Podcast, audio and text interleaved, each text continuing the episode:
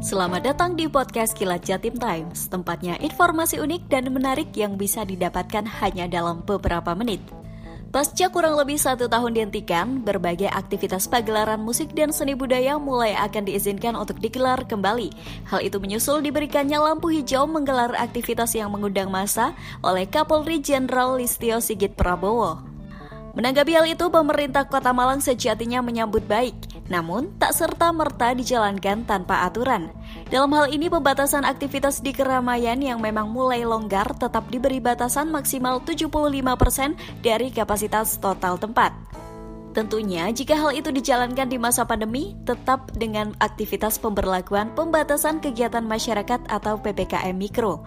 Diungkapkan Sutiaji, dirinya mengusulkan agar PPKM Mikro ini tetap jalan, namun ekonomi juga jalan. Pihaknya juga melonggarkan kapasitas aktivitas di keramaian di angka 75% hingga nanti secara bertahap pelan-pelan sampai 100%.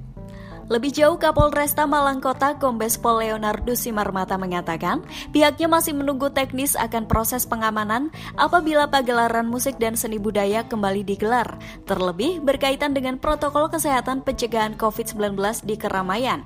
Ia mengungkapkan pihaknya belum mendapatkan petunjuk langsung dan masih menunggu teknisnya seperti apa. Yang pasti, Kota Malang masih akan tetap mempertahankan status kezonaan wilayah. Dan jika memang di kemudian hari ada event yang mengundang massa, pihaknya akan benar-benar memperketat aturan protokol kesehatan pencegahan COVID-19.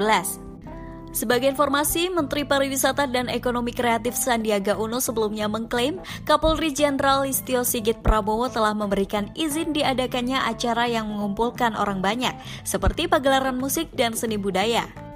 Namun, menurut Sandi, ada syarat yang harus dipenuhi oleh setiap penyelenggara, yakni harus tetap menerapkan protokol kesehatan yang ketat dengan memenuhi unsur CHSE atau kebersihan, kesehatan, keamanan, dan kelestarian lingkungan. Selain itu, penyelenggara juga harus tetap mempertahankan zona risiko COVID-19 suatu wilayah.